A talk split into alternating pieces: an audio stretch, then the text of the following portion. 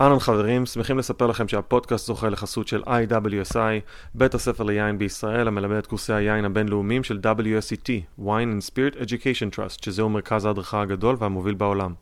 תוכלו ללמוד את שיטת הטעימה הייחודית שפותחה בלונדון ולהעמיק את הידע על זני ענבים, אזורי היין הטובים בעולם ושיטות ייצור, בקורסים שמתאימים לאנשי מקצוע וגם לחובבי יין. וכן, גם אנחנו בוגרים שלו. יאללה, בואו נדבר קצת על יין.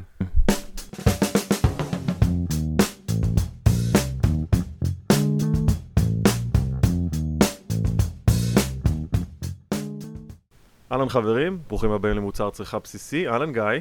היי רע, מה הולך? הכל נהדר, איזה כיף לשמוע את קולך הערב. וואו וואו, געגועים. טוב, אז באמת אה, יש לנו היום אה, אורחת יקרה, אה, ברוכים הבאים לנועה ברגר. שלום, ערב טוב, בוקר טוב. וולקאם. האמת היא שאנחנו יושבים בשני צדדים שונים של העולם, אבל גיא זוכה לראות את הפנים והאדם מאחורי הכל, אז אני רק ובינתיים שומע אותך. אז uh, בואי תספרי לנו טיפה מי את מה את, כי אנחנו עדיין לא מכירים. אז uh, ככה, אני עושה כרגע דוקטורט בסוציולוגיה של קפה. Uh, אני חיה בפריז, וזה גם המקום שאותו אני חוקרת.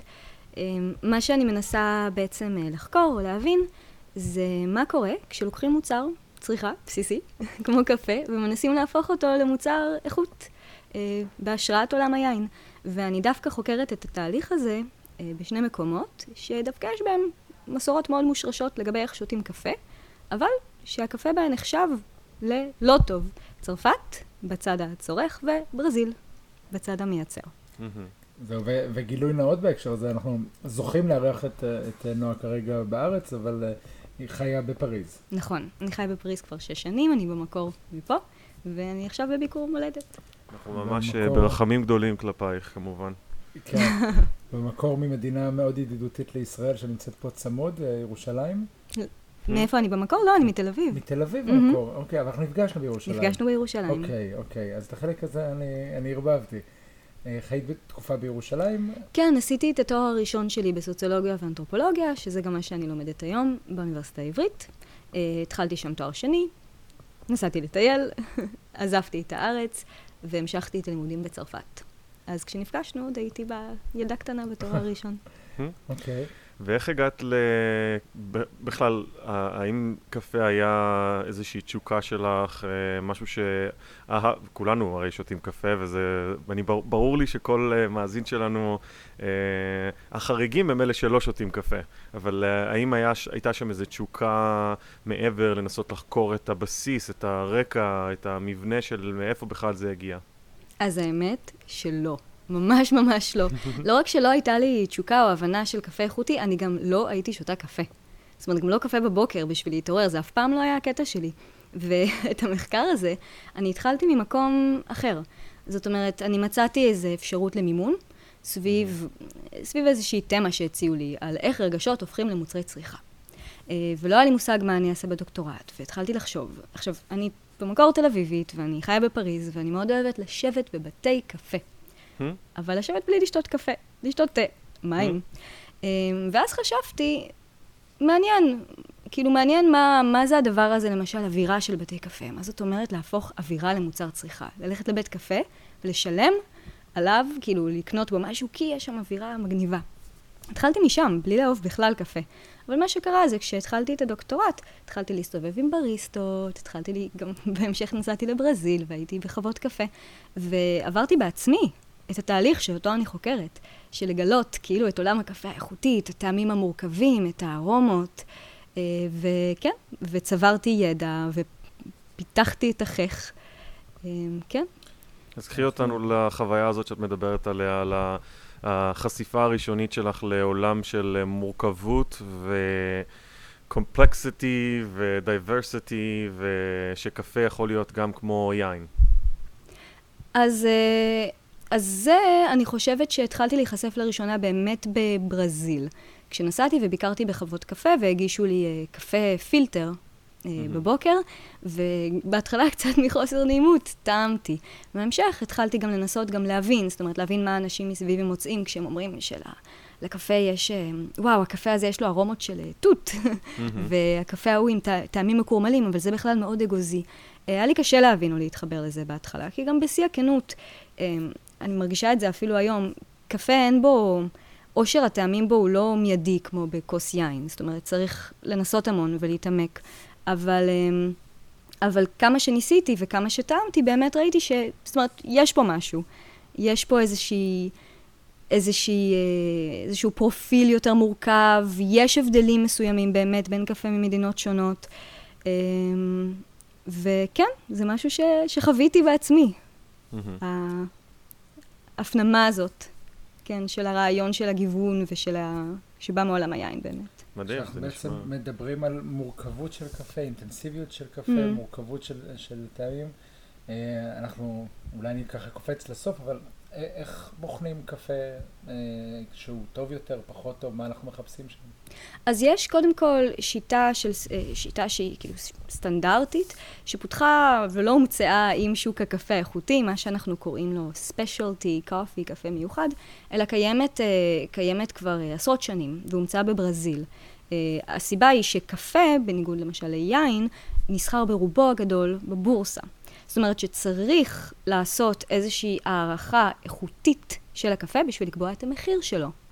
אז uh, דירוג של קפה לפי למשל מספר פגמים, מורכבות, מה שקוראים לו כוס נקייה, clean cup, היה קיים עוד לפני ההופעה של הרעיון הזה של קפה שהוא קצת כמו יין. מה שקרה זה שבשנות ה-70 בארצות הברית uh, התחיל להתפתח לו מין מיני שוק נישתי חדש, ש... לא רק ניסה למיין ולדבר על מספר של פגמים בשביל לקבוע מחיר, אלא, אלא ממש להבחין באיכויות מאוד מדוקדקות. אה, מה שביין כאילו מדברים על טרואר, אז גם על טרואר של קפה.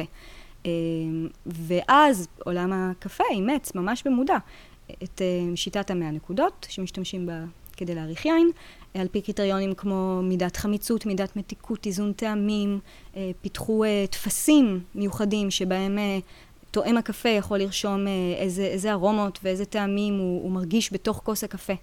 אה, ופיתחו גם, מאוד בדומה ליין, את גלגל הטעמים והארומות, שנותן לנו רפרנסים של קבוצות של פירות, אה, קבוצות של תבלינים, שאליהם אנחנו מתייחסים כשאנחנו תואמים ומתארים קפה.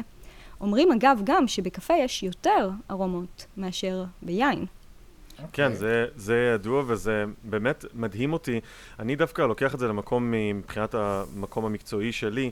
Mm. מאוד מסקרן אותי איך תואמים קפה ברמה, הרי הקפה בערך רותח, או מאוד מאוד חם, כמה זה 80 ומשהו מעלות. אה, שאתה שותה אותו, או 78, משהו כזה, שדיברתי עם איזה בריסטר, נתן לי איזה מספר, שאמרתי, זה שורף לי את הלשון בוודאות.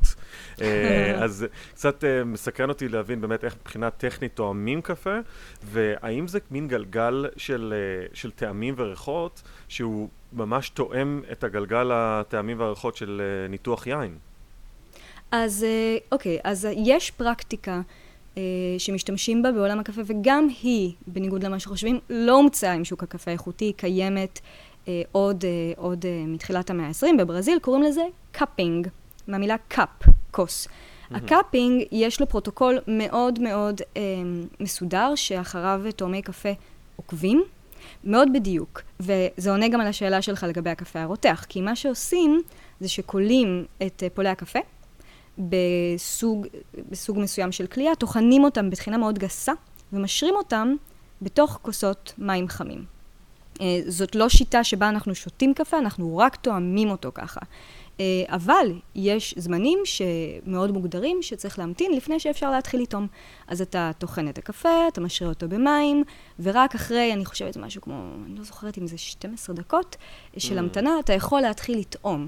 אתה מתחיל גם קודם כל, אגב, מלהריח. זאת אומרת, אתה מריח את הקפה בכוס כשהוא טחון, אתה צריך לטחון אותו ממש כשאתה מתחיל את, ה, את הטעימה. Uh, אתה שם את המים, אתה מריח uh, גם כשהקפה רק בהשריה. ואז אתה עובר עם כפית מיוחדת, שהיא כזאת שקועה, ואתה לוקח קצת נוזל בפה, ואתה בעצם, אה, אני לא יודעת מה המילה, אתה שואף אותו, שואב אותו, קצת כמו ששותים מרק חם, זה עושה צליל מאוד מוזר, מאוד מצחיק, קצת מגעיל, בהתחלה, כשלא מכירים.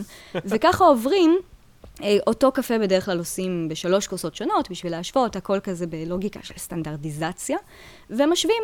ובעבר היו טפסים מאוד מוגדרים, לדברים האלה שהתואמים מילאו. היום כבר משתמשים הרוב בתוכנה על האייפד, שפותחה במיוחד, אה, שאכן מתכתבת עם, אה, עם גלגל הטעמים, אה, שמגדיר את הסוגים של הארומות שאנחנו יכולים למצוא בקפה, ארומות וטעמים. עכשיו, גלגל הטעמים והארומות של הקפה הוא קצת שונה מגלגל הארומות והטעמים של יין. יש בו אה, סוגים שונים. של, של פירות למשל, והוא נמצא כל הזמן תחת עבודה, כי, כי קפה, בניגוד ליין, יש את הממד של הפער המאוד גדול אה, בין הספירה המייצרת, בין המדינות המייצרות קפה למדינות שצורכות אותו. יש לנו מקומות כמו ברזיל, ויש לנו את אתיופיה, ויש לנו קוסטה ריקה, שיש להם פשוט גם פירות שונים. פירות שונים שלא בהכרח מופיעים בגלגל הארומות והטעמים של היין, וכן מופיעות, או מנסות, חלק מופיעות, בגלגל הארומות והטעמים של הקפה.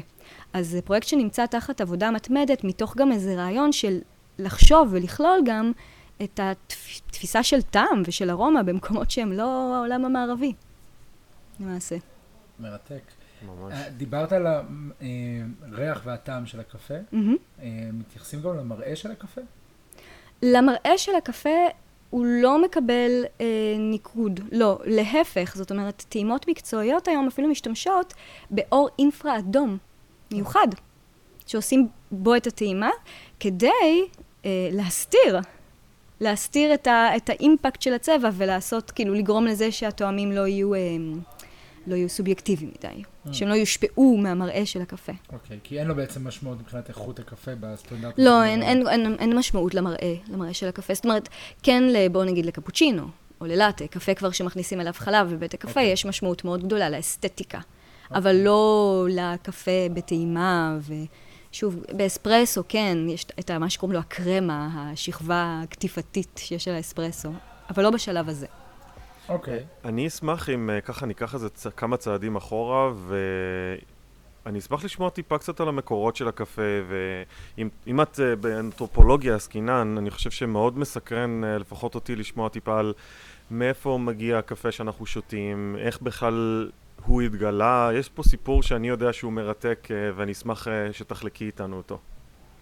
אז אה, שוב, אני לא היסטוריונית, אז הקווים שאני אשרטט גם יהיו מאוד כלליים, שזה לא בהכרח רע לדיון שלנו, אה, לא להיכנס לפרטים, אבל בעיקרון נהוג אה, לומר שקפה התגלה כצמח גידול בר בסביבות אתיופיה. ממנו הוא עבר בהמשך לתימן, והוא לא התפשט בעצם כמוצר חקלאי עד בערך המאה ה-15. רק במאה ה-15 בעצם הקפה ש... בוא נגיד, השתמשו בו בצורה מאוד מאולתרת, כלו קצת בבית, אה, אה, השתמשו בקליפות של, של הקפה, כי הרבה לא יודעים, קפה זה דובדבן, זה גלעין של דובדבן. אז היו הרבה משקאות סביב, אה, גלעין, סביב הקליפות של הדובדבן של הקפה שהשתמשו בהם. ובמאה ה-15 בערך הוא הגיע ככה לעולם הערבי, דרך אה, תימן, והתחיל להתפשט ממש כ- כמוצר אה, חקלאי ומוצר נצרך. אה, מה שקורה בהמשך שמעניין, זה ש... קפה, כבר מההתחלה שלו כמוצר פופולרי, אה, יש לו כבר חיבור מעניין עם יין. זאת אומרת, החיבור הראשוני הוא חיבור דתי. כי גם קפה וגם יין משתמשים בהם בטקסים דתיים בעולם, ה, בעולם הערבי, לפני האימפריה העות'מאנית עוד. אה, ומשהו מאוד מעניין שגיליתי בתהליך העבודה, כי אני, אני עושה פרויקט על קפה ויין, זה שלקפה ויין יש אפילו שורש משותף. זאת אומרת, בשירה עתיקה, סופית, מוסלמית, אה, במאה התשיעית כבר, המילה קאווה, קאווה זה אומר קפה בערבית, היא מסמלת גם יין. אה. למה היא מסמלת גם קפה וגם יין? בגלל שהמילה קאווה תיארה את האפקט, את האפקט שגם קפה וגם יין עושים על התודעה האנושית. אה. השתמשו בקפה וביין, או בקליפות של דובדבני קפה, אה, בטקסים סופים באותה תקופה, בשביל לשנות את התודעה. אז השניים מתחילים עם אה, מקור משותף דתי פולחני, ואז הדרכים שלהם קצת מתפצלות, כשקפה עובר לעולם המוסלמי, ובאיזשהו שלב גם מחליף קצת יין. אני לא יודעת אם שמעתם את הביטוי על קפה כהיין של האסלאם. זאת אומרת, בעולם המוסלמי יש איסור על צריכת אלכוהול, או אם אני לא טועה באופן ספציפי על צריכת יין, כי הוא עובר התססה. ספציפית יין. ספציפית יין, וקפה בעצם אה, לוקח את מקומו, כי הוא משקה שהוא מעורר, הוא מחדד את התודעה, אבל הוא לא מאיים על המשטר באותה, באותה הצורה. הוא גם אה, סוג של מסקר חברתי בעצם, הוא מחבר בין אנשים. כן, עכשיו זה מה שמעניין בעיניי מאוד עם קפה, ואני לא יודעת אם זה אותו הדבר בדיוק עם יין. קפה לאורך ההיסטוריה נע בין אובייקט שמחבר בין אנשים, שמחדד את התודעה, שגורם לאנשים להיות יותר מרוכזים ללימודים למשל. אה, עוד באימפריה המוסלמית, סטודנטים שתו קפה בשביל להתרכז. משהו שהוא כן, שהוא כאילו, קוראים לזה סוג של אופיום כזה להמונים, שגורם לאנשים לעבוד, להתרכז. ומצד שני, כבר, אה, כבר כאילו במאה ה-15 אנחנו רואים שהקפה נתפס גם כמאיים על הסדר הקיים. אה, מעמידים אותו למשפט במאה ה-15, מכריזים עליו שהוא חרם, שהוא טמא, ובתקופות אחרות בהיסטוריה הוא שוב חוזר ונתפס כמשהו שהוא קצת מהפכני. תחשבו בעיקר על המהפכה הצרפתית. בתקופת המהפכה הצרפתית למשל, נהוג לחשוב, למרות שזה לא מדויק, שהיא ככה התחילה בבתי הקפה.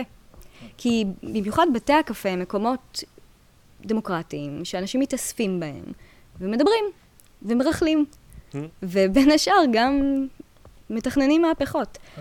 אז גם פה יש בעיניי חיבור שהוא מעניין בין קפה ליין. הכוח של שני המשקאות האלה לחבר, ומצד שני גם יש בהם איזה יסוד שהוא מאיים, שהוא מפחיד, מהפכני. החיבור הזה בעצם יכול לייצר מהפכות, כי ברגע שיש אסופה של בני אדם שמייצר, מתדיינים על נושאים של, של, של, שמעבר ליומיום, דברים שהם קצת אולי יותר ברומו של עולם, אז מגיעים גם לדיונים כאלה ועל דרך השלטון ואיך החיים מתנהלים וכן הלאה. בדיוק. בדיוק, זה גם האפקט על, על התודעה, משהו שקצת אה, לוקח אותך קצת החוצה מה... אני לא יודעת אם יצא לכם לשתות יותר משלוש-ארבע כוסות קפה, זה באמת, יש לזה השפעה אמיתית על התודעה, זה סם. ואגב, אני חוזרת שנייה למיתוס המקורות, שאלת מה כאילו, בריאת הקפה, יש מיתוס מקורות על איך התגלה הקפה. הוא שגוי, הוא לא אמיתי, אבל זה אומר לנו הרבה בכל זאת על, על התפיסה של מה קפה מייצג. לפי המיתוס, אה, רועה צאן באתיופיה, בשם קלדי, הסתובב אה, בהרים עם העיזים שלו, ופתאום הוא ראה את העיזים מתחילות אה, לקפץ, מתחילות לקפץ, להסתובב במעגלים. Hmm? אה, הוא קלט שהן אכלו איזה פרי של איזה שיח, וטעם גם, וגם הוא התחיל לקפץ במעגלים. כך כביכול כאילו התגלה הקפה בגלל הכוח המסמם שלו. אז, אז הרעיון הזה של, כן, של משהו שדוחף אותך למקום קצת אחר, לחשיבה, קיים לכל אורך ההיסטוריה, גם בקפה וגם ביין. אוקיי. Okay. אני גם מניח שקפה, ברגע שאנחנו מתחילים לבשל אותו, אז אנחנו מדברים על מים רותחים, ואם mm-hmm. אנחנו מדברים על מים רותחים, אז הם נקיים מחיידקים, ממחלות. אני לא יודע אם זה מתחבר, כמו, כמו שיש לנו ביין, כשיין הוא גם משקה שנקי ממחלות, ולכן חלק מהעניין של הצריכה שלו זה כמשקה ש, שלא יגרום לך לבעיות, לחיידקים. האמת שזו נקודה מאוד מעניינת, אה, וזה זורק אותי לתקופה אחרת לגמרי, אה, כי אה, היום סקנדינביה, נורבגיה, שוודיה, נחשבות למעצמות קפה. אני קראתי משהו שאני לא יודעת כמה הוא מדויק, אבל שמאוד מעניין. אה, שמסביר למה, למה בעצם בסקנדינביה יש כזאת תרבות קפה פילטר מפותחת, וההסבר שאז זה באמת קצת מה שאמרת, זה אה, התושבים בכפרים הסקנדינביים, לא הייתה להם גישה למים נקיים. אז אה, הם הרתיחו מים ועשו קפה, וזה... כן. כן, שירת אותם באמת, חיסל את הבקטריות, גם בתקופה שבה היה, היה איסור על צריכת אלכוהול. אני חושבת, מדברים על המאה ה-19, משהו כזה. אז הקפה החליף גם את האלכוהול הביתי, את המונשיין, מה שקוראים לו, mm-hmm. וגם מים שאי אפשר היה לשתות אותם בצורתם אה, מהנחלים, כי הם היו מזוהמים ב... כן. כן. לי יש שאלה, שוב, אני נשאר, uh, לאחרונה מים uh, נהפך להיות משהו שמסקרן אותי בצורה בלתי רגילה, uh, ונורא מסקרן אותי להבין גם האם בחזרה לטעימה עצמה, אתם מדברים על uh, כל מיני בעיות של מים ופילטרציה והרתחה וכולי, שזה כמו ש... גיא, ההיסטוריון שלנו בנושא יין, תמיד מספר על uh, היין כמוצר צריכה בסיסית just, רק כדי לחיות, רק כדי, כי מים הם לא נקיים, אז שותים יין. אותי מסקרן גם לשמוע לגבי האם בטעימה עצמה. בודקים את היין ותואמים את הקפה, זה כן. פרוידיאני, אה, שתואמים את הקפה, האם יש איזה מים מסוימים שצריך להשתמש בהם כדי לקבל את האקספרשן האמיתי והאותנטי ביותר לפולים, ש... כי הרי מים יש בו כל כך הרבה אלמנטים שקשורים לטעמים ולריחות, שהם יכולים להשפיע ולשנות את הטעם המאוד מיוחד ודומיננטי של הקפה הספציפי. לחלוטין, לחלוטין, וזאת נקודה מעולה, כי ב... בעולם הקפה האיכותי, אני חושבת שזה משהו ש, שכן מפריד פה בין הספיישלטי קופי, הקפה האיכותי, ליותר מסחרי, אה, יש אובססיה. אובססיה למים. אולי בצדק, כי בסופו של דבר קפה הוא, אני חושבת שקפה בילטור הוא 98 או 99 אחוז מים. עם קצת קפה בתוכו. אז uh, לחלוטין כן, יש המון דיונים סביב הנושא הזה של מים. Uh, יש לך אנשים ש, ש, ש, ש, שכימית מייצרים מים. יש לך ערכות לייצור מים, כי רמת ה-pH או רמת החומציות במים מאוד מאוד מאוד מאוד משפיעה על הטעם. יש המלצות ברוב ספרי הקפה על איזה סוגים ספציפיים של מים מינרליים כדאי להשתמש. יש איזו, איזושהי הבנה, למשל, שגם בתהליך הכלייה של הקפה, כאילו האפייה, הכלייה של הקפה, צריך לקחת בחשבון עם איזה מים הוא הולך להימזג. Mm-hmm. אז uh, יש, יש מכשירים מיוחדים שהומצאו בשנים האחרונות, למדוד כל מיני פרמטרים של, uh, של, uh, של, של מים, כמויות של מינרלים, חומציות. זה נושא שיש סביבו ממש אה, אובססיה, עיסוק מאוד מאוד אינטנסיבי. והגוף שמוציא את ההנחיות לטעימות למשל, כן, כן אה, מציין בין השאר איזה סוגים מסוימים של מים, או של שוב רמת חומציות במים, שכדאי להשתמש בה בשביל אה, תוצאות אחידות. מרתק. מאוד. וואו, זה באמת, מים זה, זה הדבר הכי חשוב בחיים שלנו, ואנחנו קצת אה, אה, אפילו מזלזלים ב, ב, במשמעות של האיכות והקיימות של יין, בעול, מים בעולם שלנו, ואני סתם לדוגמה, אה, יש לי מין כלי חרס שהוא כד, בעצם כד מקליי, מחמר, שאני שם בו את המים. הם יושבים שם במשך ארבע שעות, מין שניים שלושה ליטר של מים, וה... פילטר, זה בעצם מפלטר את היין, זה, מה, אני כל הזמן אומר יין, זה פשוט מדהים. אה, זה מפלטר את המים, זה מחזיר את זה ל-PH של אזור uh, תשע, uh, המים הם, יש שם אלקליין, אלקליינים שמנקים ומחטאים את היין, uh, בכדוריות, בחורים הקטנים, הכבוביות המאוד מאוד קטנות, המים הולכים קדימה ואחורה, קדימה ואחורה, ובעצם פולטים החוצה מהכלי את, ה, uh, את הרעלים, או uh, כל מיני דברים שהם פחות חיוביים למים, ועם המים האלה אני עושה את הקפה שלי בבוקר, כן. אז זה מאוד מאוד חשוב לה, לה, באמת להבין שאפשר להגיע לרמות של איכות ובאמת הבנה ברמות הכי גבוהות שיש, כמו ביין, uh, כדי באמת למצוא את הקפה, את להגיע ל expression הכי אמיתי של הקפה שאתה שותה. לא רק זה, זאת אומרת, וזה בעיניי הבדל מאוד חשוב בין קפה ליין. אמנם בעיניי גם היום יותר קל לטעום גיוון של טעמים ביין, אבל קפה הוא נורא נורא נורא מורכב.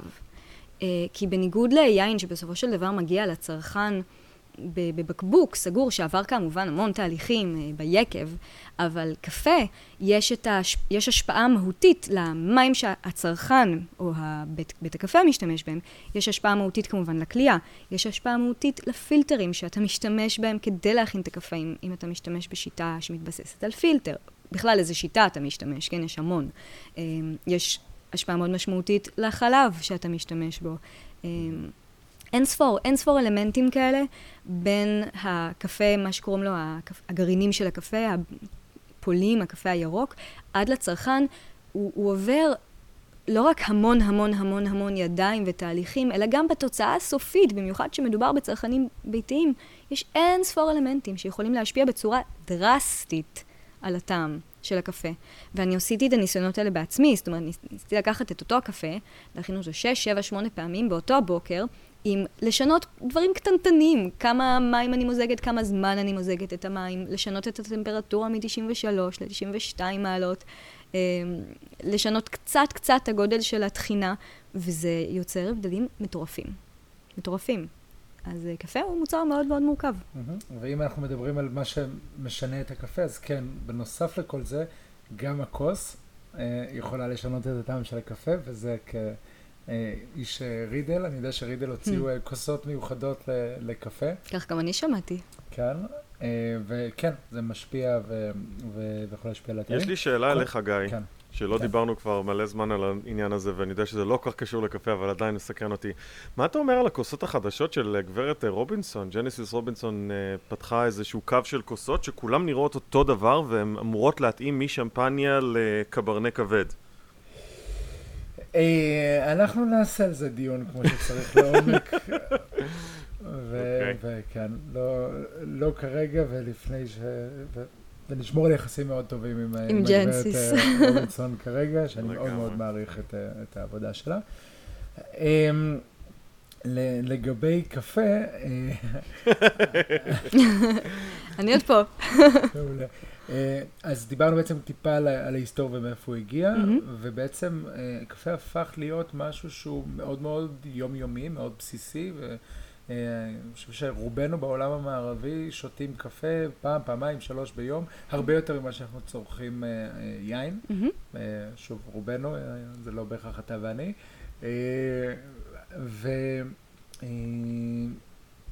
וקפה בעצם אה, הפך להיות מוצר צריכה בסיסי, אה, אבל קראתי קצת בחומרים, חלקם אה, שהגיעו דרך דברים ששלח, ושמעתי Mm. אה, אה, הרצאות. קפה לא תמיד נתפס כ- כמוצר צריכה בסיסי, בעבר היו כאלה שהתייחסו אליו כמשהו שהוא יותר מזה. בוודאי. אה, זה נכון מאוד ומדויק, ואגב, אני אשתמש בהזדמנות הזאת כדי להפנות אה, למי שמעוניין גם לקרוא יותר לעומק על הדברים האלה, לסדרת כתבות ש, שפרסמתי עכשיו עם אנתרופולוג יין אה, אה, מעולה שקוראים לו דניאל מונטרסקו, בעיתון הארץ. אנחנו נכנסים שם קצת יותר לפרטים האלה, אבל שוב, באופן יותר רחב, אה, קפה נע לאורך ההיסטוריה בין אה, להיות משקה של האליטה לבין להיות משקה של העם. הוא ממש לא היה מוצר צריכה בסיסי תמיד. זאת אומרת, הוא מתחיל כ... הוא, הוא, הוא מתחיל אמנם ככה בעולם, אה, בעולם המוסלמי והערבי, כ, כמשהו שככה מחלחל עוד דרך אה, רשת של בתי קפה, אה, אבל כשהוא מגיע לאירופה לראשונה, קפה, הוא, הוא מתחיל כמוצר מאוד אליטיסטי, כמוצר יוקרתי. זאת אומרת, וזה, וזה, וזה סיפור האמת מעניין. האימפריה העות'מאנית אה, נוקטת במה שאנחנו קוראים לפעמים גסטרו-דיפלומטיה, דיפלומטיה של אוכל. ומה שהיא עושה, אה, בתקופ, בתקופת, מדובר על המאה ה-16-17, היא מתחילה לשלוח משלחות דיפלומטיות לחצרות של המלכים באירופה. אה, לואי ה-14, אה, האימפריה האוסטרו-הונגרית. שולחת שליחים, והשליחים האלה כמסע מאוד ארוך. נשארים משהו כמו שנה בארמון. במהלך השנה הזאת הם מקימים פביליון. הם מקימים פביליון שהם מגישים בו רחת לוקום ובקלאות וגם קפה טורקי. הדבר הזה יוצר בחצרות המלכים באירופה מה שקוראים לו טורקומניה. אה, אובססיה לתרבות אה, טורקית עות'מאנית. והקפה בעצם מתחיל מלהיות מאומץ על ידי בני האצולה. רק משם הוא זולג החוצה אל הרחובות של פריז ווינה, ובהתחלה מתחילים להופיע בתי קפה שהם מאוד מאוד אליטיסטיים. בתי הקפה הראשונים בפריז הם, הם מקומות מפוארים ויוקרתיים, ויש בהם אה, נברשות וקירות מוזהבים, אה, והקפה הוא, הוא מאוד, הוא מסמל כאילו מעמד חברתי. זאת אומרת, האנשים היחידים שהולכים למקומות האלה הם גברים עשירים. רק בהמשך, כמו שקורה עם רוב הטרנדים בעולם, אה, מתחילים להיפתח להם גם בתי קפה כאלה של פועלים, שבהם הקפה נצרך עם אלכוהול זול, ותוך כדי הימורים, והופך להיות אה, משקה של העם. במקביל, ב- בעולם המוסלמי קורה תהליך הפוך, זאת אומרת, הקפה הופך ממשקה עממי למשקה של האליטה. ורק עם עידן ה...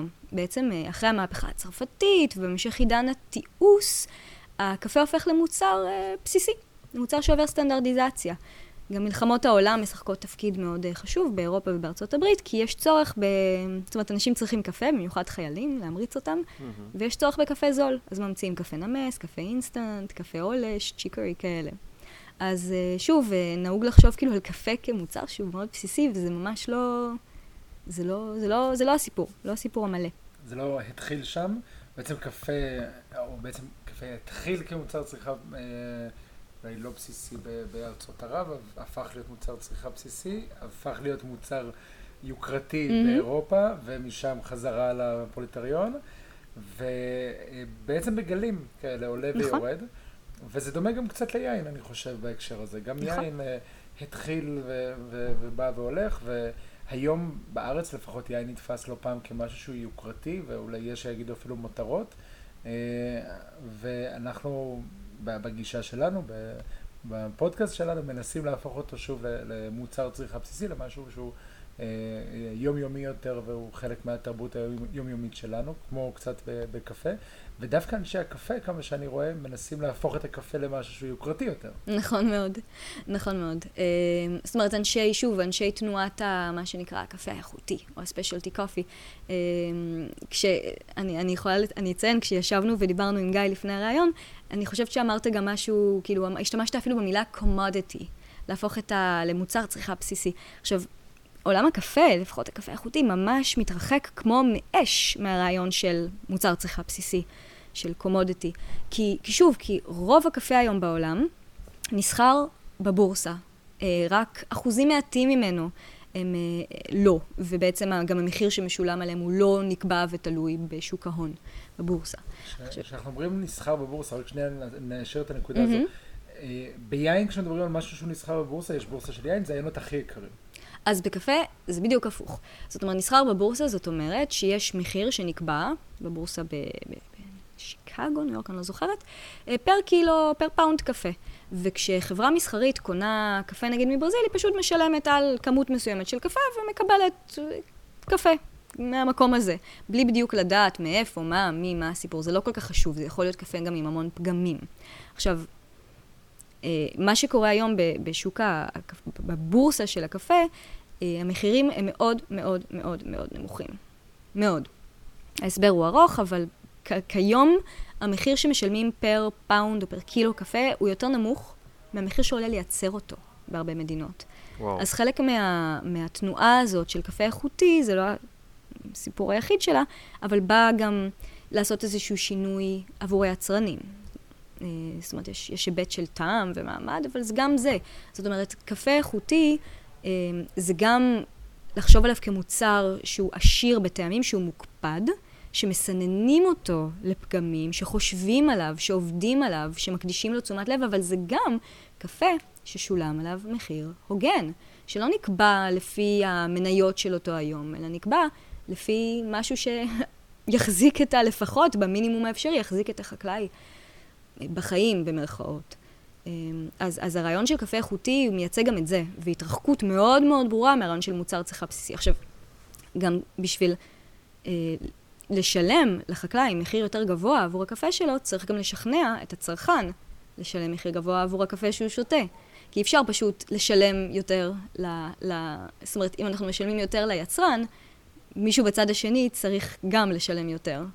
אמ, אז, אז חלק מה, המאמץ התודעתי יותר, הסמלי יותר, זה לשכנע אנשים שקפה צריך לשלם עליו יותר.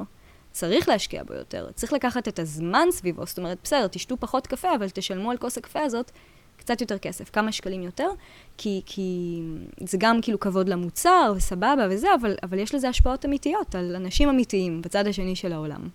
זה הרעיון. בואי ננסה להתמקד רגע באמת בחוד החנית של הקפה שנמצא כרגע, ו... אמ, אני רוצה לשמוע טיפה על uh, איך באמת, את יודעת, אנחנו בעולם היין מדברים על טרואר ועל site ועל אזור מסוים ואקלים והאופי היינני והסגנון של האזור והמקום והיינן והכורם. Uh, הייתי שמח לשמוע קצת על איך קפה יכול להיות ברמות האלה של ה... פרמיר קרו, או איזשהו designated uh, area שמאוד מאוד ייחודי וחשוב. אז, אה, אז לחלוטין מגיעים לרזולוציות האלה. זה תנועה שמתחילה בשנות ה-70 של המאה ה-20 בארצות הברית ומתעצמת והולכת ומגיעה למקומות כמעט על גבול כבר המופרכים. זאת אומרת, היום בשוק הקפה האיכותי מדברים על, אה, על, על מה שאנחנו קוראים לו ננולוטים, כאילו ברמה של הקפה, כמו שלפעמים יש ביין, זאת אומרת, רזולוציות של האם הקפה הזה נחשף אה, לשמש מכיוון זה או זה, והאם הוא, ובדיוק המטרים שבהם הוא גדל. אה, מדברים לחלוטין על טרואר, כמובן, של קפה. רזולוציות מאוד מאוד מאוד מאוד מדויקות. אה, זה משהו ש, שתופס ושקורה ושמתעצם. יש לך גם מכירות פומביות של קפה, כדי לעודד גם את התהליך הזה שבהם קפה נמכר במחירים של מאות ואלפי אה, דולרים לקילו, מחירים כאילו מגוחכים.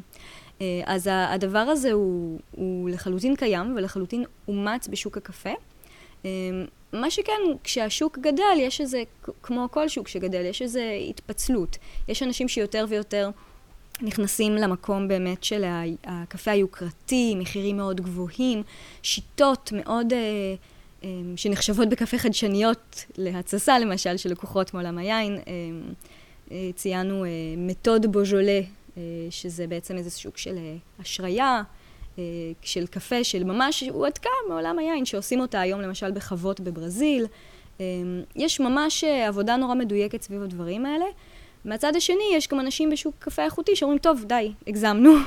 בואו ננסה עכשיו להפוך בחזרה, לקחת, לשמור על האיכות ולהפוך בחזרה את הקפה למשהו שהוא, שבכל זאת נגיש. כי גם עם מחירים נורא גבוהים, בכמות נורא קטנה, אתה לא בעצם עוזר לאף אחד.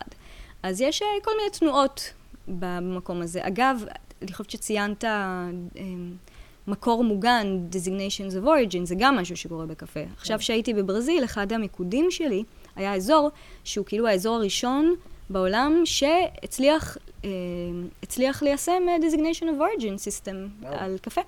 וואו. להגן כאילו על הטרואר של הקפה של האזור הזה בברזיל. אוקיי, ועכשיו בעצם אפשר לבוא ולהגיד שיש...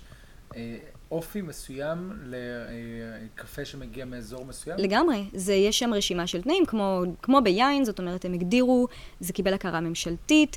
אה, הקפה מהאזור הזה גדל בין גובה של אלף, אה, אלף עד אלף מאתיים מטר, ומאופיין בטעמים אה, אגוזיים ושוקולדים וחמיצות מאוזנת. וקפה שטוען שיש לו את הטעמים או את הפרופיל של האזור הזה, בלי שהוא, כאילו, בלי שזה יוכח, אפשר לתבוע אותו גם. וואו. כן, מעניין מאוד. אמ, כן, העולם הזה של הקפה, אה, זה, זה נורא מעניין החיבור שלו אה, ליין. Mm-hmm. את חושבת שהוא יגיע ל, ל, למחירים של יין, לאיכויות של יין? ל, ל, אני יודע שיש בתי קפה למשל בארץ, בטח גם בפריז, אבל מעט מאוד בתי קפה שמתמחים בקפה סופר איכותי ועוסקים ממש בכלייה בעצמם. ו... וכל מיני דברים כאלה, אפשר, אה, לאן זה הולך להתפתח? אמ, שאלה טובה. יש, יש כמה, כמה, כמה היבטים פה. זאת אומרת, התנועה הזאת, יש בה משהו שהוא מוגבל. כי כמו שאתה אומר, יש מעט בתי כליאה אה, שעושים קפה ברזולוציות כאלה, גם כי זה, א', זה המון עבודה. זה המון עבודה מרמת החווה עד לרמת הצרכן. ההבדל בין לעשות קפה, כאילו, בסיסי, מוצר צריכה בסיסי לעשות קפה איכותי, הוא עצום. הוא עצום. כמו ביין. כמו ביין, אבל uh, קפה בכל זאת, אי אפשר להילחם או, או, או ללכת יותר מדי נגד התפיסה שלו כמוצר שהוא בסך הכל כן בסיסי. זאת אומרת, אנשים שותים אותו כל יום וכמה פעמים ביום. Uh, בכל העולם, גם במקומות שבהם שותים יין בווליומים יותר גדולים, קפה עדיין נצרך יותר. אז זאת אומרת, uh, זאת עדיין נשארת תופעה שהיא מאוד מוגבלת. לערים הגדולות, אה, לא רק במה שקוראים לו הצפון הגלובלי, המערב, אבל בעיקר לערים גדולות, אנשים צעירים, משכילים. אז סביר שהתנועה הזאת תצמח, כן, זאת אומרת, ואפשר להגיע, שוב, אפשר להגיע למקומות מאוד מורכבים מבחינת קפה, אבל, אבל סביר להניח ש, שהיא תישאר באיזשהו מקום מוגבלת. זה גם חלק מהרעיון שלה, זאת אומרת, גם אה, למשל אה, כשאתה הולך ואתה מבקר בחוות קפה, אין חוות קפה שעושה רק קפה איכותי, זה לא קיים, זה אולי גם הבדל מתחום היין, זאת אומרת, כל חוות הקפה מייצרות בעיקר קפה באיכות נמוכה. Okay. אוקיי. והקפה האיכותי, מה שכאילו טכנית, רשמית, מוגדר כספיישל, זה 80 נקודות ומעלה, okay. כן. אמ, הוא מייצג חלק קטן, כי זה פשוט נורא נורא קשה. זה, זה כמו ביין, גם ביין, mm. רוב הגדול של היין בעולם מעניין. זה יין זול, פשוט, יומיומי. Mm-hmm. אה, בליטרים. אתה גרת באיטליה, בצרפת, ראית את זה, גם בארצות הברית, אה, היצרנים הגדולים, Constellation, Gallo, Two Buck Chuck, Three Buck Chuck, זה יינות של 2-3 דולר אה, לצריכה יומיומית, צריכה זולה יחסית, והיינות היוקרתיים זה עשרה אחוז מה, מהתוצרת אולי. 12 אחוז סטטיסטיקה מאתמול שיצאה. 12 אחוז איפה? 12 אחוז מכל הייצור האמריקאי. הוא ייצור של יינות uh, בוטיק, uh, שבהגדרה זה yeah. יכול להגיע עד לעשרת אלפים תיבות, זאת אומרת uh, חמ- okay. uh, 60 אלף בקבוקים. השאלה אם זה גם אומר איכות, אבל טוב, זה כבר שאלה אחרת. זה רק מבחינת הכמות, זה מה שאני מנסה כן. להגיד הוא ש-88% מהכמות זה קווים שהם אה, קווים אה, גדולים ועם אה, בדרך כלל יינות מאוד מאוד זולים.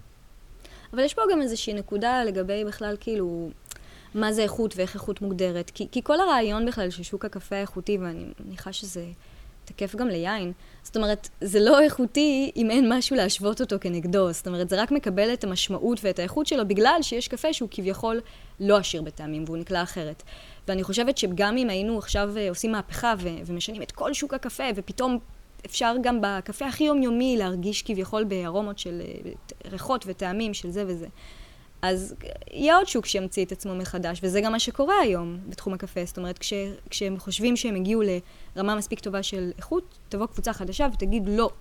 לא, לא, לא דיברנו על המים, מה עם המים? אפשר לעשות את זה יותר טוב. כן. אז כאילו יש איזה משהו בכלל בתנועה הזאת, שכל הרעיון שלה הוא איזה שוק של התבטלות או מובחנות חברתית. אז, אה, אז, אז לא יהיה לזה סוף אף פעם, בעצם, למרדף אחרי האיכות. כן, אה, פה. בארצות הברית, אגב, בקליפורניה, אני רואה איך אה, תעשייה חדשה, מה היא עושה כשהיא מתעסקת כדי לנסות לשווק את עצמה ולפתח את עצמה, היא מסתכלת לכל הכיוונים. אז אה, תעשיית הקנאביס עכשיו פה בקליפורניה, Mm. הם מתעסקים עם תעשיית הקפה ותעשיית היין, מנסים ללמוד לאיזה רמות רזולוציה אפשר להגיע כדי באמת אה, לתמחר אחרת, לשווק מוצר שהוא איכותי יותר וברמה גבוהה. לחלוטין. Uh, ובתוך העולם הזה מסכן אותי לשמוע לגבי, uh, אמרנו uh, איכות, אמרנו גם uh, כמות, וגם מה עם uh, קיימות? זאת אומרת, האם חלק מה...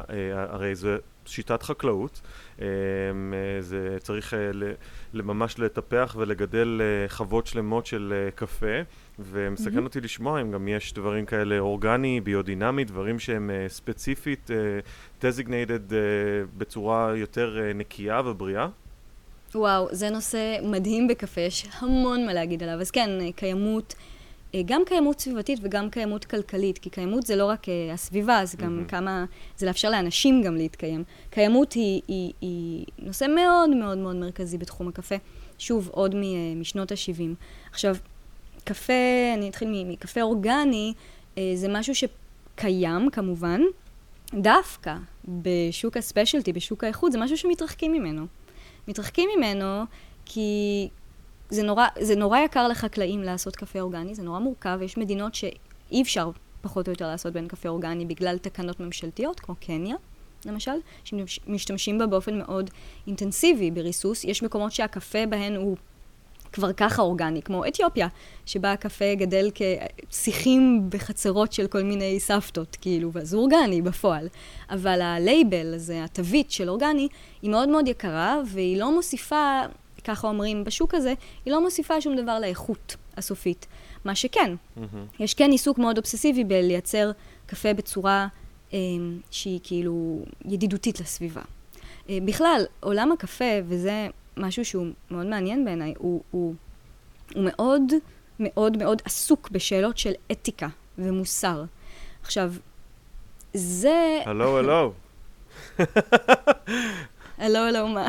אני חושב שכולנו צריכים לעסוק בזה בכל תחום בחיים שלנו, כן, כמובן אבל בעולם בקפה זה היין. מורכב, בקפה זה מורכב, כי יש שם איזה, איזשהו קונפליקט או איזשהו מתח בעולם הקפה, ששוב, כאן, שונה מעולם היין, שאי אפשר לפתור אותו. כי יין, בהכללה הכי הכי גסה, אתם, אני בטוחה שתגלגלו עליי את העיניים, אבל הוא בעיקרון מיוצר במדינות לרוב פחות או יותר אה, אה, בסדר, אוקיי? הפער בין, אה, בין הצרכן ליצרן, גם אם הוא קיים, הוא לא גדול כמו בשוק הקפה. אומרת, שוק הקפה, גם היסטורית, הוא כמובן מוצר קולוניאלי. הוא התחיל ככזה, צרפת אה, הסתובבה לה בעולם, כבשה מדינות ונטעה בהן קפה. אה, אותו דבר אה, בברזיל. זאת אומרת, יש היסטוריה של אי שוויון, והאי שוויון הזה והפערים האלה ממשיכים. גם היום כמובן. רוב חקלאי הקפה בעולם הם בסך הכל אנשים עניים. ורוב צרכני הקפה בעולם ביחס אליהם הם אנשים עשירים. עכשיו, מה שקרה, מה שעוד קרה בשנות ה-70, אה, סביב הסיפור הזה של קפה שבנה את עצמו על המודל של היין, זה שעולם הקפה, הוא לקח לא רק את השיטות של 100 נקודות וגלגל הטעמים, הוא לקח גם עולם דימויים בהשראת עולם היין. אה, הרעיון הזה של כשאתה מדבר על קפה, כמו שאתה מדבר על יין ויש לך גבעות ירוקות עם גפנים, ויש לך את היינן שעומד ברקע, אז גם הקפה אימץ את השפה הזאת, והתחיל להראות תמונות של uh, גבעות קפה ושל חקלאים, רק שהחקלאי בתמונה של הקפה הוא אני, ואולי הוא, בא, הוא גר בבקתה, כאילו, בלי רצפה. אז יש שם איזשהו, איזשהו מתח בין זה ש, שהקפה האיכותי נולד כאילו כתנועה שגם, שמנסה מאוד לדבר על, על אתיקה ושוויון, לבין המציאות. המציאות של ההשלכות החברתיות, הכלכליות והסביבתיות של לגדל קפה. אז זה משהו שכאילו, אני מרגישה, יוצר איזושהי אובססיה לשאלות האלה, בדיוק בגלל שאי אפשר לפתור אותן. זאת אומרת, הם לקחו כזה מין עולם דימויים רומנטי של קפה איכותי כמו יין, אבל הוא לא כמו יין. הוא לא כמו יין. יש בעיות קשות מאוד, סביבתיות וכלכליות סביב גידול קפה. ו... ואז נוצר איזה, כן, נוצרת איזו התעסקות מאוד מאוד אה, כמעט אובססיבית בשאלות האלו, בתחום הקפה. זו דעתי. אוקיי, okay, אמ, ולנושא אה, פחות שנוי במחלוקת, או אולי דווקא יותר, מקומות שכדאי לשתות בהם קפה בארץ. מקומות שכדאי לשתות בהם קפה בארץ, כאילו בתי קפה. למשל? איך אמ, בכלל התעשייה בארץ מבחינתך? מסכן לשמוע את הפרספקטיבה שלך. את מגיעה מפרספקטיבה אירופאית, קלאסית, mm-hmm. אבל מאוד מודרנית, עם ראייה אה, של אה, היסטוריה ואנתרופולוגיה, ואיך את רואה את עולם היין הישראלי ב, ב, ב, בתוך עולם ה... הקפה הישראלי. כן, או, זה פשוט מדהים. חוליאני. איך אני רואה את עולם הקפה הישראלי? Um, במקום מסוים קצת, uh, קצת דומה לסיפור של צרפת, זאת אומרת, uh, לתנועת הקפה האיכותי לקח uh, יחסית זמן לתפוס פה, זה לא היה לה פשוט. Um, בין השאר, בין השאר, בגלל שלא הייתה פה עד לאחרונה תרבות יין מסוג מפותחת, זאת אומרת, אתה מתחיל לספר לאנשים על טרואר של קפה, הם לא יודעים מה זה טרואר, כאילו, הם לא שמעו על המושג הזה בחיים, לשכנע אותם, כאילו, לשלם יותר על קפה, כשבעצם הם כבר התרגלו לשלם פחות, כי היו פה רשתות כמו קופיקס, למשל, ולא היו פה רשתות כמו סטארבקס שנכשלה, ששכנעה צרכנים בארצות הברית לשלם יותר. אז uh, היו פה הרבה קשיים לתנועה הזאת לתפוס. Uh, זה גם עדיין, עדיין מרגישים שזה נתפס כמשהו מאוד היפסטרי, מעמדי, כאילו, למה, למה אני צריך לשלם? כאילו, כפול שתיים בשביל קפה, מה אכפת לי כאילו מה, מהחקלאי פה או שם? אבל uh, בכל זאת יש לנו את תל אביב, שהיא עיר מאוד קוסמופוליטית וצעירה, uh, מאוד פתוחה לטרנדים קולינריים. אז בשנים האחרונות הסוג הזה של, של קפה תופס. הוא תופס עד כדי כך שמעבר לשורה של בתי קפה שנפתחו בתל אביב בעיקר, גם קצת בירושלים, בחיפה, uh, גם השחקנים הגדולים בתעשייה מתחילים לייצר קפה ספיישלטי, קפה איכותי. שטראוס השיקו עכשיו ליין, ו- ויש עוד. יש עוד. אז זה תופס, זה מתחיל. עכשיו, אני לא בפוזיציה, זה, זה לא דיון ש, שמעניין אותי ואני גם לא יכולה להיכנס אליו מבחינה אתית כחוקרת, האם הקפה אה, איכותי בישראל טוב באותה רמה כמו באירופה. אני הולכת פה לבתי קפה, אלה שאני אוהבת, ואני נהנית מהקפה, זה מספיק טוב בשבילי. Mm. אה, אז אני לא יודעת מבחינת אה, רמה, אה, כל בוא נגיד כל שוק גם צריך להתאים את עצמו לטעם המקומי, אז אם אתה בצרפת או בישראל, שאנשים רגילים לשתות קפה מאוד מר או כלוי, בצורה מאוד, אה, מה שקוראים כהה, ארוכה, צריך גם להתחשב בזה. זאת אומרת, אתה לא יכול להגיש לאנשים קפה נורא חמוץ, כמו שאפשר היום ב, בסקנדינביה למשל. אה, אז כן, אז יש, יש, היום, יש היום לא מעט מקומות אה, שאפשר לשתות בהם קפה איכותי, ספיישלטי קופי, אם זה מה שאתם מחפשים. קיימים. כן, וזה okay. אוקיי. ממש מעניין לחשוב שבעצם בגלל הש... מה שאנחנו שתינו, אנחנו הרי כולנו בצבא שתינו את הקפה נמס עילית, הדבר המוזר הזה בתור אבקה, וכולנו שותים קפה שחור וקצת עם הל גם לפעמים, ובעצם כל התפיסה, הטעמים שלנו הם משהו הרבה יותר אה, מריר, ואז פתאום אתה מגיע לאירופה וה... הקפה באיטליה הוא סופר חומצי, והקפה בצרפת הוא יותר דליל, ופתאום האמריקאים בכלל שותים קפה בפילטר, ואנחנו בכלל מסתכלים עליהם כעוף מוזר, אבל ברגע שבאמת נכנסים לעולם הזה של קפה ומבינים את המשמעויות ואת המהות ואת ה... באמת המנעד המטורף של טעמים וריחות ואופי, את יודעת, לפעמים אה, בא לי קפה בצורה כזאת ולפעמים בא לי קפה בצורה אחרת וזה תלוי במקינטה ויכול להיות בפרץ' פרס וזה יכול להיות קפה נמס עילית אז uh, זה כיף וכיף לשמוע גם uh, מעבר ל... רק מה שאנחנו מכירים והפרספקטיבה הצרה שלנו. אה, מרתק, מעניין. אנחנו נשמח לשמוע ככה, אם יש לך איזה שהן המלצות, אולי תפתיע אותנו איזה משהו ככה עם uh, ריחות uh, צרפתיים עם זה. בוודאי. אני דווקא אתן המלצה מתחום היין, כי אני, זאת אומרת, אה, קטונתי מלדבר על יין בצורה מקצועית, אבל אני חובבת גדולה. עוד משהו שהקפה חשף אותי אליו, כי כשהתחלתי לשתות, אני, אני, אני בחורה די קטנה פיזית, mm.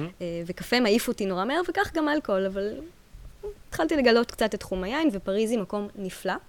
אה, אני חושבת שזה גם מה שבאמת מבחין אותה מכל הערים האחרות בעולם. יש עוד ערים עם מסעדות טובות, יש עוד ערים עם מוזיאונים טובים, יש עוד ערים יפות, אבל אין ברי יין כמו שיש בפריז, בעיניי.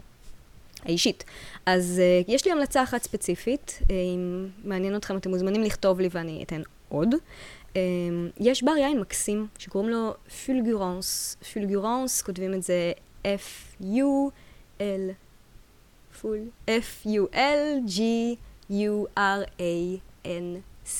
אנחנו נעלה את זה בקבוצה. תעלו את זה בקבוצה, תודה. שהוא אה, בר יין מקסים, שבבעלות מסעדה שנמצאת ממש ממול, אה, שיש בה שפים מתחלפים. אז בר היין הזה יש להם קולקציה מאוד, אה, מאוד מעניינת של גם ינות טבעיים וגם ינות לא טבעיים, קונבנציונליים, hmm. ואוכל מטורף, שגם משתנה כל הזמן לפי השפים המתחלפים.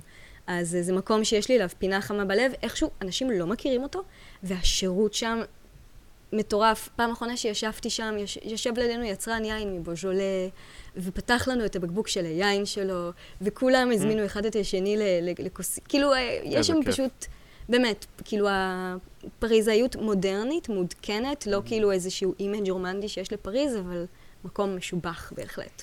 cool, cool. ואיפה אפשר, uh, אם אנשים רוצים קצת uh, לקרוא מעבר uh, או לשמוע קצת את דעתך ולהרחיב קצת לעומק, חוץ מזה שבקבוצה שלנו מוצר צריכה בסיסי בפייסבוק, אנחנו נעלה אותך ואת השם שלך ואת הפרק, ואתם המאזינים שלנו יוכלו בכיף לכתוב ולהתעניין, את מאוד, מאוד מסקרן לשמוע את דעתך מבחינת מה המאזינים יחשבו על הפרק. Mm-hmm. ואיפה אפשר לקרוא או לשמוע אותך? אני, אה, שוב, אני מאוד, אני די פעילה ברשתות החברתיות, בפייסבוק, באינסטגרם, תחת השם שלי, mm-hmm. גם בלינקדאין, ואני באופן די קבוע מפרסמת כתבות ומאמרים, גם דברים קצת יותר אקדמיים, אבל גם מונגשים ובשפות שונות ובפלטפורמות שונות. הנה, עכשיו יש את, ה, את הסדרה הזאת בהארץ, תכף יהיה משהו גם במגזין השולחן.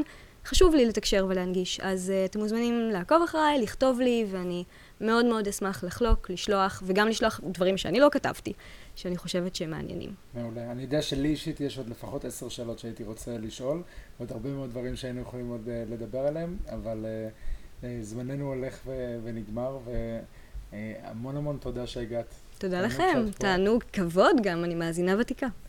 טוב, אז אני עוקב אחריך באינסטגרם אה, מהרגע, ואנחנו ממש ממש מודים לך על השיחה, זה היה ממש מרתק. אנחנו שוב נפנה את המאזינים שלנו לקבוצת הפייסבוק שלנו, מוצר צריכה בסיסי פורום יין, תוכלו לרשום לנו, לנועה, אנחנו שמחים על כל אינטראקציה איתכם שם בקבוצה.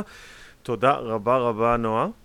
תודה לך, תודה לכם, היה תענוג. ותודה, גאיו, שהיית חמוד לאללה. תודה רבה, רע. יאללה. אחלה יום, ביי ביי. צ'או.